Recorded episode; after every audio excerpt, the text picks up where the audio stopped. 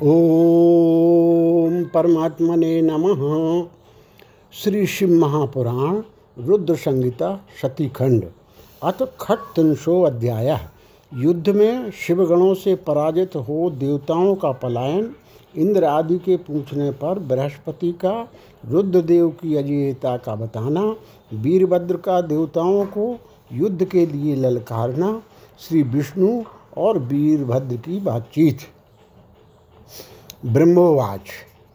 इन्द्रोऽपि प्रहसन् विष्णुमात्म्यवादरतं तदा वज्रपाणेश्वरैषार्धं युद्धिकामो भवत्तदा।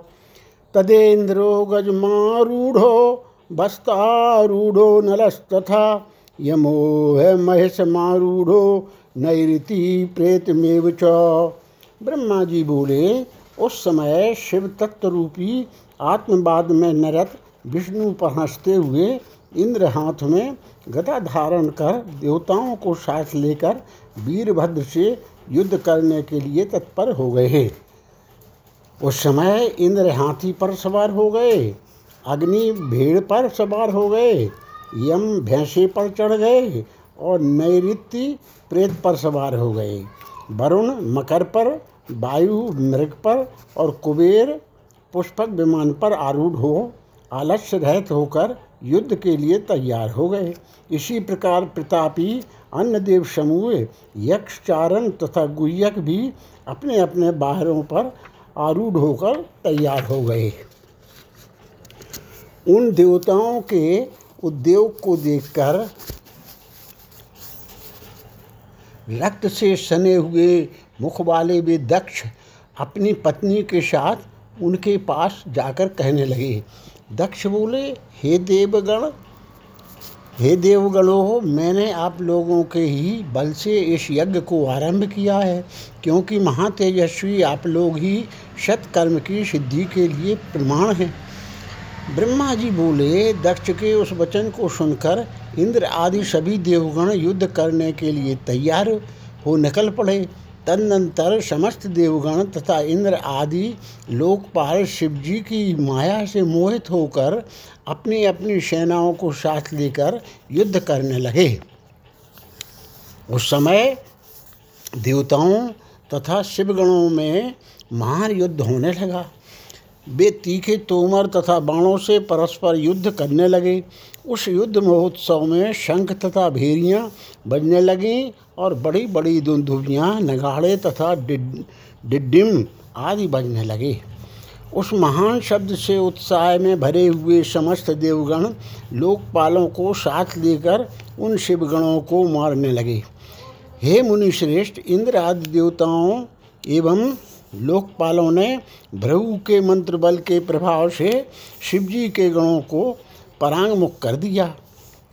उस समय याज्ञिक भृगु जी ने दीक्षा ग्रहण किए हुए दक्ष के तथा देवताओं के संतोष हेतु और यज्ञ की निर्विघ्न समाप्ति के लिए उन शिव गणों का उच्चाटन कर दिया। इस प्रकार अपने गणों को पराजित देखकर वीरभद्र क्रोध में भर उठे। और भूत प्रेत तथा पिशाचों को पीछे करके वे महाबली वीरभद्र व्यय पर सवार सभी शिवगणों को आगे करके स्वयं त्रिशूल लेकर देवताओं को गिराने लगे। सभी शिवगणों ने भी त्रिशूल के प्रहारों से शीघ्रतापूर्वक देवताओं, यक्षों साध्यगणों गुहकों तथा चारणों को मार डाला गणों ने तलवारों से कुछ देवताओं को देवताओं के दो टुकड़े कर दिए, कुछ को मुदगरों से पीट डाला और कुछ को घायल कर दिया। इस प्रकार सभी देवता पराजित होकर भाग चले और एक दूसरे को रणभूमि में छोड़कर देवता लोग चले गए। उस अत्यंत भयानक युद्ध में महाबली इंद्र है आदि लोकपाल भी धैर्य धारण करके उत्साहित होकर खड़े रहे। उस समय इंद्र आदि समस्त देवता एकत्र होकर विनय भाव से युक्त हो, उस युद्ध स्थल में बृहस्पति जी से पूछने लगे, लोकपाल बोले, हे गुरु, हे बृहस्पति, हे तात, हे महाप्राग, हे दयानिधे शीघ्र बताइए, हम लोग यह पूछते हैं कि हमारी विजय किस प्रकार किस प्रकार होगी? ब्रह्मा जी बोले, उनकी यह बात सुनकर, उपायों को जानने वाले बृहस्पति शंभु का स्मरण करके ज्ञान दुर्बल महेंद्र से कहने लगे। बृहस्पति बोले, हे इंद्र, भगवान विष्णु ने पहले जो कहा था वैसा बात घटित हो गया। मैं उसी बात को कह रहा हूँ। सावधानी पूर्वक सुनिए। समस्त कर्मों का फल देने वाले जो कोई ईश्वर हैं, वे भी अपने कर्ता शिव का भजन करते हैं। वे अपने कर्ता के प्रभु नहीं हैं।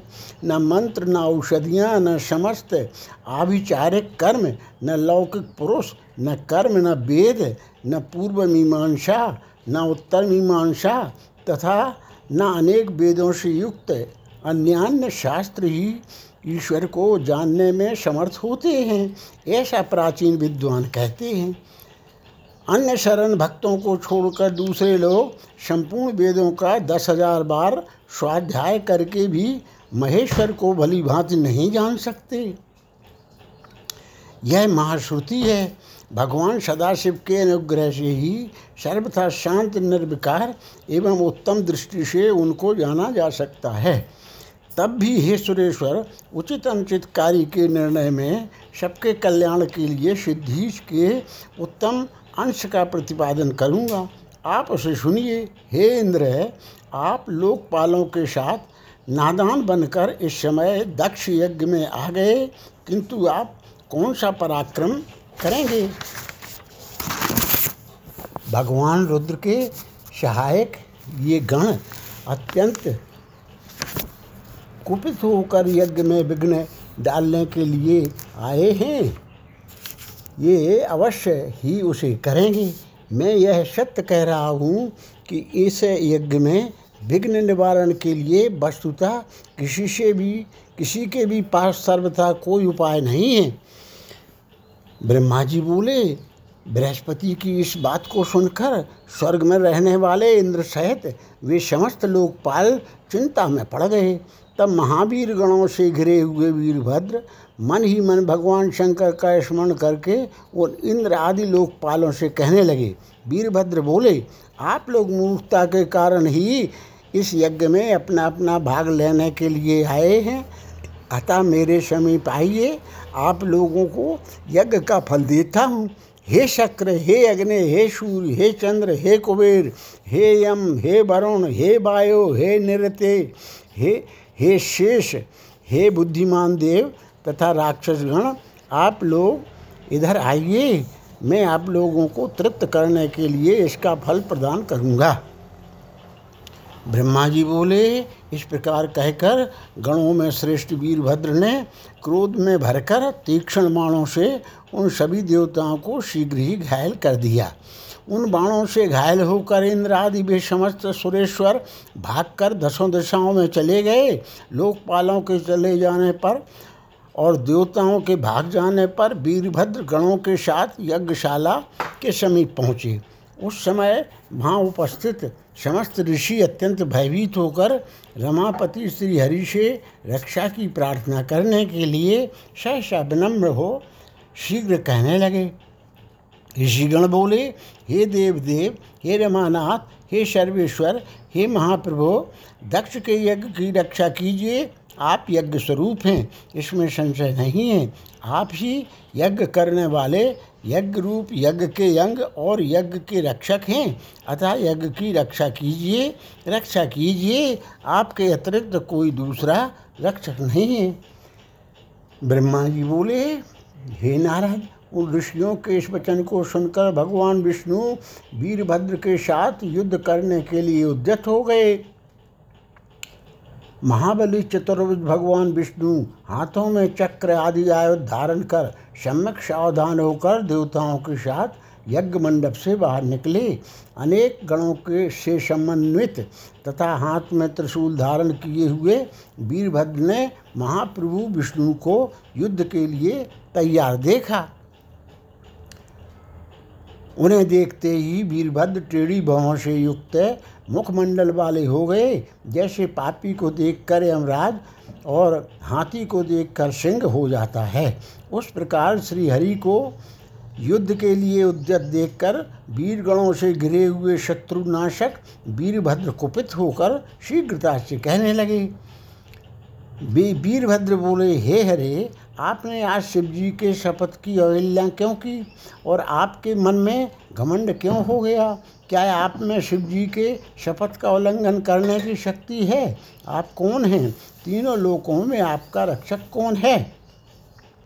यहाँ किस लिए आए हैं? इसे हम नहीं जान पा रहे हैं। आप दक्ष के यज्ञ रक्षक क्यों बन गए? इसे बताइए। इस यज्ञ में सती ने जो किया, उसी के आपने नहीं देखा? और और दधीची ने जो कहा, उसे क्या आपने नहीं सुना? आप दक्ष के इस यज्ञ में अवदान यज्ञ भाग प्राप्त करने के लिए आए हुए हैं। हे महाबाहो, मैं शीघ्र ही आपको अवदान देता हूँ। हे हरे, मैं त्रिशूल से आपका बक्षस्थल विदीर्ण करूँगा। आपका कौन रक्षक है? यह, वह मेरे समक्ष आए। मैं आपको पृथ्वी पर धराशायी करूँगा, अग्नि से जला दूँगा और पुनः दग्ध हुए आपको पीस डालूँगा हे हरे, हे दुराचारी, हे महेश विमुख, हे अदम, क्या आप शिव जी के पावन महात्म को नहीं जानते? फिर भी, हे महाबाहो, आप युद्ध की कामना से आगे स्थित हैं। यदि आप इस युद्ध भूमि में खड़े रह गए तो मैं आपको उस स्थान पर भेज दूँगा, जहाँ से पुनः लौटना संभव नहीं है। ब्रह्मा जी बोले, हे नारद, उन वीरभद्र को इस बात, वीरभद्र की इस बात को सुनकर बुद्धिमान सुरेश्वर विष्णु प्रसन्नता पूर्वक हँसते हुए कहने लगे। विष्णु बोले, हे वीरभद्र, आज आपके सामने मैं जो कह रहा हूँ, उसको सुनिए। आप मुझ शंकर के सेवक को रुद्राभिविमुख मत कहिए। कर्म में निष्ठा रखने वाले अज्ञानी इन दक्ष ने मूर्खतावश अपने बस पहले मुझसे यज्ञ के लिए बार बार प्रार्थना की थी। मैं भक्त के अधीन हूँ और वे भगवान महेश्वर भी भक्त के अधीन हैं। हे तात, दक्ष मेरे भक्त हैं, इसलिए मैं यज्ञ में आया हूँ। रुद्र के कोप से उत्पन्न होने वाले हे वीर, हे महान प्रताप के आलय, हे प्रभु, आप रुद्र तेज स्वरूप हैं आप मेरी प्रतिज्ञा सुनिए। मैं यज्ञ की रक्षा के लिए आपसे युद्ध करूँगा और आप भी इस यज्ञ के विध्वंस के लिए मुझसे युद्ध कीजिए। जो होनहार होगा, वह होगा। मैं अवश्य ही पराक्रम प्रकट करूँगा। ब्रह्मा जी बोले, विष्णु के इस प्रकार कहने पर महाबाहु वीरभद्र ने हँसते हुए कहा, हे विष्णु मैं आपको अपने प्रभु शिव का प्रिय जानकर अत्यंत प्रसन्न हूँ। तदनंतर गणों में श्रेष्ठ वीरभद्र ने प्रसन्नतापूर्वक हँसते हुए बड़े विनय से भगवान विष्णु से कहा, वीरभद्र, बोले, हे महाप्रभु, मैंने आपके भवन की परीक्षा के लिए ही, मैंने आपके भाव की परीक्षा के लिए ही ऐसा वचन कहा था, अब मैं यथार्थ बात कह रहा हूँ, उसको आप सावधानी पूर्वक सुनिए। हे हरे, जैसे शिव हैं, वैसे आप हैं, और जैसे आप हैं, वैसे शिव हैं। शिव के आदेश से वेद का ऐसा ही, वेद ऐसा ही कहते हैं। हे रमानाथ, भगवान, शिव की आज्ञा के अनुसार हम सब लोग उनके सेवक ही हैं। तथापि मैंने जो बात कही है, वह इस बात विवाद के वाद विवाद के अवसर के अनुकूल ही है। आप प्रत्येक बात को यादर पूर्वक ही समझें। ब्रह्मा जी बोले, उन वीरभद्र का यह वचन सुनकर भगवान विष्णु हंसकर और उनके लिए हित कर यह वचन कहने लगे। विष्णुरुवाच युद्धं कुरु महावीर मया सार्धं शङ्किता। तथास्त्रयी पूर्यमाणोऽहं गमिष्यामी स्वाश्रमम विष्णु बोले, हे महावीर, आप निशंक होकर मेरे साथ युद्ध कीजिए। आपके अस्त्रों से शरीर के भर जाने पर ही मैं अपने आश्रम को जाऊँगा। ब्रह्मवाच। इत्युक्त्वा हीरं विरम्यासौ सन्निधो भूतरणाय च। स्वागणैर्वीरभद्रोऽपि सन्नद्धो भून महाबला ब्रह्मा जी बोले, ऐसा कहकर वे विष्णु चुप होकर युद्ध के लिए तैयार हो गए और महाबाली वीर वीरभद्र भी अपने गणों के साथ युद्ध के लिए उद्यत हो गए। इति श्री शिव महापुराणे द्वितीयायाम रुद्र संगीतायाम द्वितीय शतीखंडे विष्णु वीरभद्र संवादो नाम खट खत्रिंशो अध्याय। अथ सप्तत्रिंशो अध्याय। गणों सहित वीरभद्र द्वारा दक्ष यज्ञ का विध्वंस दक्षवध वीरभद्र का वापस कैलाश पर्वत पर जाना, प्रसन्न भगवान शिव द्वारा उसे गणाध्यक्ष पद प्रदान करना। ब्रह्मोवाच। वीरभद्रोथ युद्धे वै विष्णुना स महाबलः संस्मृत शंकरम चित्ते सर्वापद विनिवारणम आरुह्य चंदनम दिव्यम सर्वै सर्वैर्विमर्दनः गृहीत्वा परमास्त्राणि सिंहनादम जगर जगर्जहा ब्रह्मा जी बोले सभी शत्रुओं के विनाशक महान, बलवान वीरभद्र भगवान विष्णु के साथ युद्ध में सभी प्रकार के दुखों को दूर करने वाले भगवान शंकर का अपने हृदय में ध्यान करके दिव्य रथ पर आरूढ़ होकर बड़े महान अस्त्रों को लेकर सिंह के समान गर्जन करने लगे। बलशाली विष्णु भी अपने योद्धाओं को उत्साहित करते हुए महान शब्द करने वाले अपने पांचजन्य नामक शंख को बजाने लगे। उस शंख की ध्वनि को सुनकर जो देवता पहले युद्ध भूमि छोड़कर भागे हुए थे, वे तत्क्षण लौटकर आ गए। तब सेना सहित समस्त इंद्र आदि लोकपाल सिंह गर्जना करके वीरभद्र के गणों के साथ युद्ध करने लगे। उस समय सिंहनाथ करते हुए गणों एवं लोकपालों के बीच भयंकर घर घनघोर युद्ध द्वंद्व युद्ध छिड़ गया। इंद्र नंदी के साथ युद्ध करने लगे। अग्नि अस्मा के साथ और बलशाली कुबेर, कुष्मांड, पति के साथ युद्ध करने लगे। तब इंद्र ने सौ पर्व वाले वज्र से नंदी पर प्रहार किया। नंदी ने भी त्रिशूल से इंद्र की छाती में प्रहार किया। बलवान इंद्र और नंदी दोनों एक दूसरे को जीतने की इच्छा से अनेक प्रकार के प्रहार करते हुए परस्पर प्रीतिपूर्वक लड़ने लगे। अत्यंत क्रोधयुक्त अग्नि ने अपनी शक्ति से अस्मा पर प्रहार किया तथा उसने भी अग्नि पर बड़े ज़ोर से तीक्ष्ण धार वाले त्रिशूल से प्रहार किया। गणों में श्रेष्ठ यूथपति महालोक प्रीतिपूर्वक शिव जी का ध्यान करते हुए यमराज के साथ घनघोर युद्ध करने लगे। महान बलशाली चंड आकर के निवृत्ति को तिरस्कृत करते हुए बड़े बड़े अस्त्रों से उनके साथ युद्ध करने लगे। महाबलवान मुंड भी त्रिलोकी को विस्मित करते हुए अपनी उत्तम शक्ति से वरुण के साथ युद्ध करने लगे। वायु ने अपने परम तेजस्वी अस्त्र से भृंगी को आहत कर दिया और प्रतापी भृंगी ने भी त्रिशूल से वायु पर प्रहार किया। वीर कुष्मांड पति ने पहुंचकर हृदय में आदर पूर्वक शिव जी का ध्यान करके कुबेर के साथ युद्ध करना प्रारंभ किया। महान भैरवी पति योनियों के समूह को साथ लेकर समस्त देवताओं को विदीर्ण करके विचित्र रूप से उनका रक्त पीने लगा।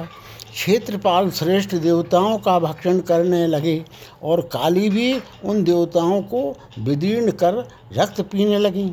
तब शत्रुओं का श्रृंगार करने वाले भगवान विष्णु उनके साथ युद्ध करने लगे और उन्होंने दसों दिशाओं को दर्द करते हुए वेगपूर्वक अपना चक्र फेंका। चक्र को वेगपूर्वक आते हुए देखकर बलवान क्षेत्रपाल ने सहसा पहुँच कर उस चक्र को ग्रसित कर लिया। शत्रुओं के नगर को जीतने वाले भगवान विष्णु ने अपने चक्र को ग्रसित हुआ देखकर उसके मुख को मसलकर उस शत्रु के मुख से चक्र को उगलवा लिया। तब संसार के एकमात्र स्वामी महानुभाव तथा बलवान भगवान विष्णु अत्यंत कुपित हो उठे। वे क्रोधित होकर अपने चक्र तथा अनेक प्रकार के अस्त्रों को लेकर उन अस्त्रों से उन महावीर गणों के साथ युद्ध करने लगे। विष्णु ने प्रचंड पराक्रम के साथ भयंकर महायुद्ध किया। वे अनेक प्रकार के अस्त्र चलाकर प्रसन्नतापूर्वक उनके साथ युद्ध कर रहे थे। वे भैरव आदि गण भी अत्यधिक क्रोध में भरकर महान उज से अनेक प्रकार के अस्त्रों को छोड़ते हुए उनके साथ युद्ध करने लगे। इस प्रकार अतुलनीय तेज वाले विष्णु के साथ होते हुए उनके युद्ध को देखकर बलवान वीरभद्र लौटकर उनके पास पहुंचकर विष्णु के साथ स्वयं युद्ध करने लगे। उसके बाद महातेजस्वी माधव विष्णु अपने चक्र को लेकर कुपित हो उन वीरभद्र के साथ युद्ध करने लगे। हे मुने, उस समय अनेक प्रकार के अस्त्र धारण करने वाले महावीर वीरभद्र तथा सागरपति विष्णु, उन दोनों का रोमांचकारी घनघोर युद्ध होने लगा। विष्णु के योग बल से उनके शरीर से शंख चक्र और गदा हाथों में धारण किए हुए असंख्य वीरगण प्रकट हो गए। विष्णु के समान ही बलशाली तथा नाना प्रकार के अस्त्रों को धारण किए हुए वे वीरगण वार्तालाप करते हुए वीरभद्र के साथ युद्ध करने लगे। वीरभद्र ने भगवान शंकर का स्मरण करके विष्णु के समान तेजस्वी उन सभी को अपने त्रिशूल से मारकर भस्म कर दिया। तत्पश्चात उन महाबली वीरभद्र ने युद्ध भूमि में ही लीलापूर्वक विष्णु की छाती पर त्रिशूल से प्रहार किया।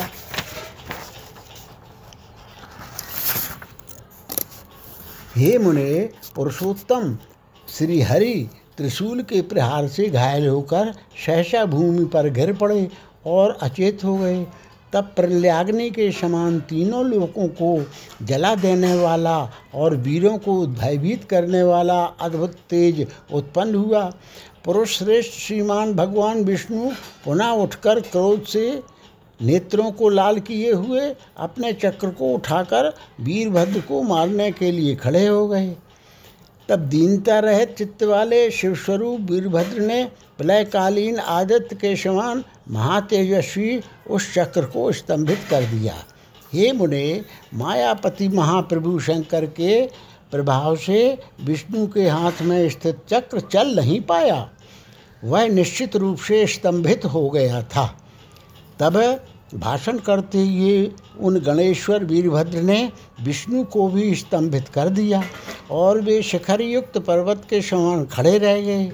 हे नारद, वीरभद्र ने जब भगवान विष्णु को स्तंभित कर दिया, तब यह देखकर याज्ञिकों ने स्तंभन से युक्त कराने वाले मंत्र का जप करके उन्हें स्तंभन से मुक्त कर दिया। हे मुरे, तदनंतर स्तंभन से मुक्त होने पर सारंग नामक धनुष धारण करने वाले रमापति ने कुपित होकर बाण सहित अपने धनुष को उठा लिया।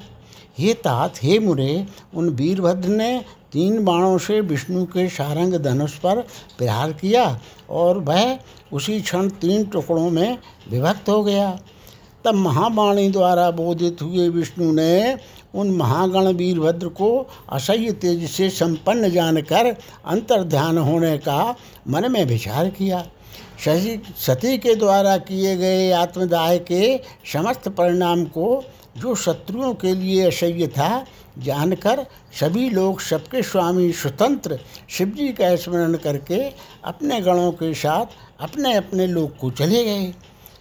मैं भी पुत्र के शोक से पीड़ित हो सत्यलोक को चला आया। और अत्यंत दुख से व्याकुल होकर विचार करने लगा कि मुझे अब क्या करना चाहिए।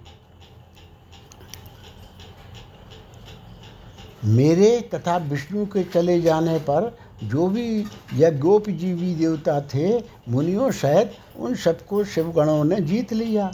उस उपद्रव को और महायज्ञ को विध्वस्त हुआ देखकर यज्ञ देव अपना भयभीत हो मृग का रूप धारण करके भागने लगे।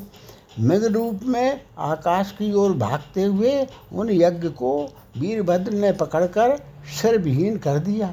उसके बाद महागण वीरभद्र ने प्रजापति, धर्म, कश्यप, अनेक पुत्रों वाले मुनीश्वर अष्टनेमी मुनि, अंगिरा कृषाश्व तथा महामुनि दत्त के सिर पर पैर से प्रहार किया। प्रतापी वीरभद्र ने सरस्वती तथा वेद माता आदित्य की नाशिका के अग्रभाग को अपने नखाग्र से विदीर्ण कर दिया। तत्पश्चात क्रोध के कारण चढ़ी हुई आँखों वाले उन वीरभद्र ने अन्यान्य देवताओं को भी विदीर्ण कर उन्हें पृथ्वी पर गिरा दिया। मुख्य मुख्य देवताओं और मुनियों को विदीर्ण कर देने पर भी वे शांत नहीं हुए, महान क्रोध से भरे हुए, वे नागराज की भांति सुशोभित हो रहे थे। जैसे सिंह बन के हाथियों की ओर देखता है, उसी प्रकार शत्रुओं को मारकर भी वे वीरभद्र सभी दिशाओं में देखने लगे। कौन शत्रु कहाँ है? उसी समय प्रतापी मणिभद्र ने भृगु को पटक दिया और उनकी छाती पर पैर से प्रहार करके उनकी दाढ़ी नोच ली। चंड ने बेग बे, बड़े बेग से पूषा के दांत उखाड़ लिए जो पूर्व काल में महादेव जी को दक्ष द्वारा साप दिए जाने पर दांत दिखाकर हंस रहे थे। नंदी ने भग को रोषपूर्वक पृथ्वी पर गिरा दिया और उनकी दोनों आँखें निकाल लीं जिन्होंने शिव को शाप देते हुए दक्ष की ओर नेत्र से संकेत किया था। गणेश्वरों ने सुधा स्वाहा, दक्षिणा, मंत्र, तंत्र तथा अन्य जो भी वहाँ उपस्थित थे, सबको तहस नहस कर दिया। उन गणों ने क्रोधित होकर बिताग्नि में विष्टा की वर्षा कर दी। इस प्रकार वीर गणों ने यज्ञ की ऐसी दुर्गति कर दी, जिसका वर्णन नहीं किया जा सकता। ब्रह्मपुत्र दक्ष उनके भय के मारे अंतर्वेदी के भीतर छिप गए थे। वीरभद्र पता लगाकर बलपूर्वक उन्हें खींच लाए। उनका गाल पकड़कर उन्हें उनके मस्तक पर तलवार से आघात किया, परंतु योग के प्रभाव से उनका सर फटा नहीं, अभेद्य ही रह गया। तब उनके सिर को अस्त्र शस्त्रों से अभेद्य समझकर, उनके पैरों से दक्ष की छाती को दबाकर हाथ में सिर की, सिर को तोड़ दिया। सिर को तोड़ दिया। तदनंतर गणों में श्रेष्ठ वीरभद्र ने उन शिवद्रोही दुष्ट दक्ष के उस सिर को अग्निकुंड में डाल दिया। उस समय वीरभद्र अपने हाथों में त्रिशूल घुमाते हुए इस प्रकार शोभित हो रहे थे। मानो युद्ध भूमि में संबरताग्नि सबको जलाकर क्रोध में भरी हुई पर्वत के समान स्थित हो। जिस प्रकार प्रज्वलित अग्नि पतंगों को जला डालती है, उसी प्रकार वीरभद्र ने क्रोधित होकर बिना परिश्रम किए ही इन सबको मारकर अग्नि से जला डाला। तत्पश्चात उन द उन दक्ष आदि को जलाकर वीरों की शोभा से युक्त त्रिलोकी को गुंजित करते हुए वीरभद्र ने भयानक अट्टहास किया।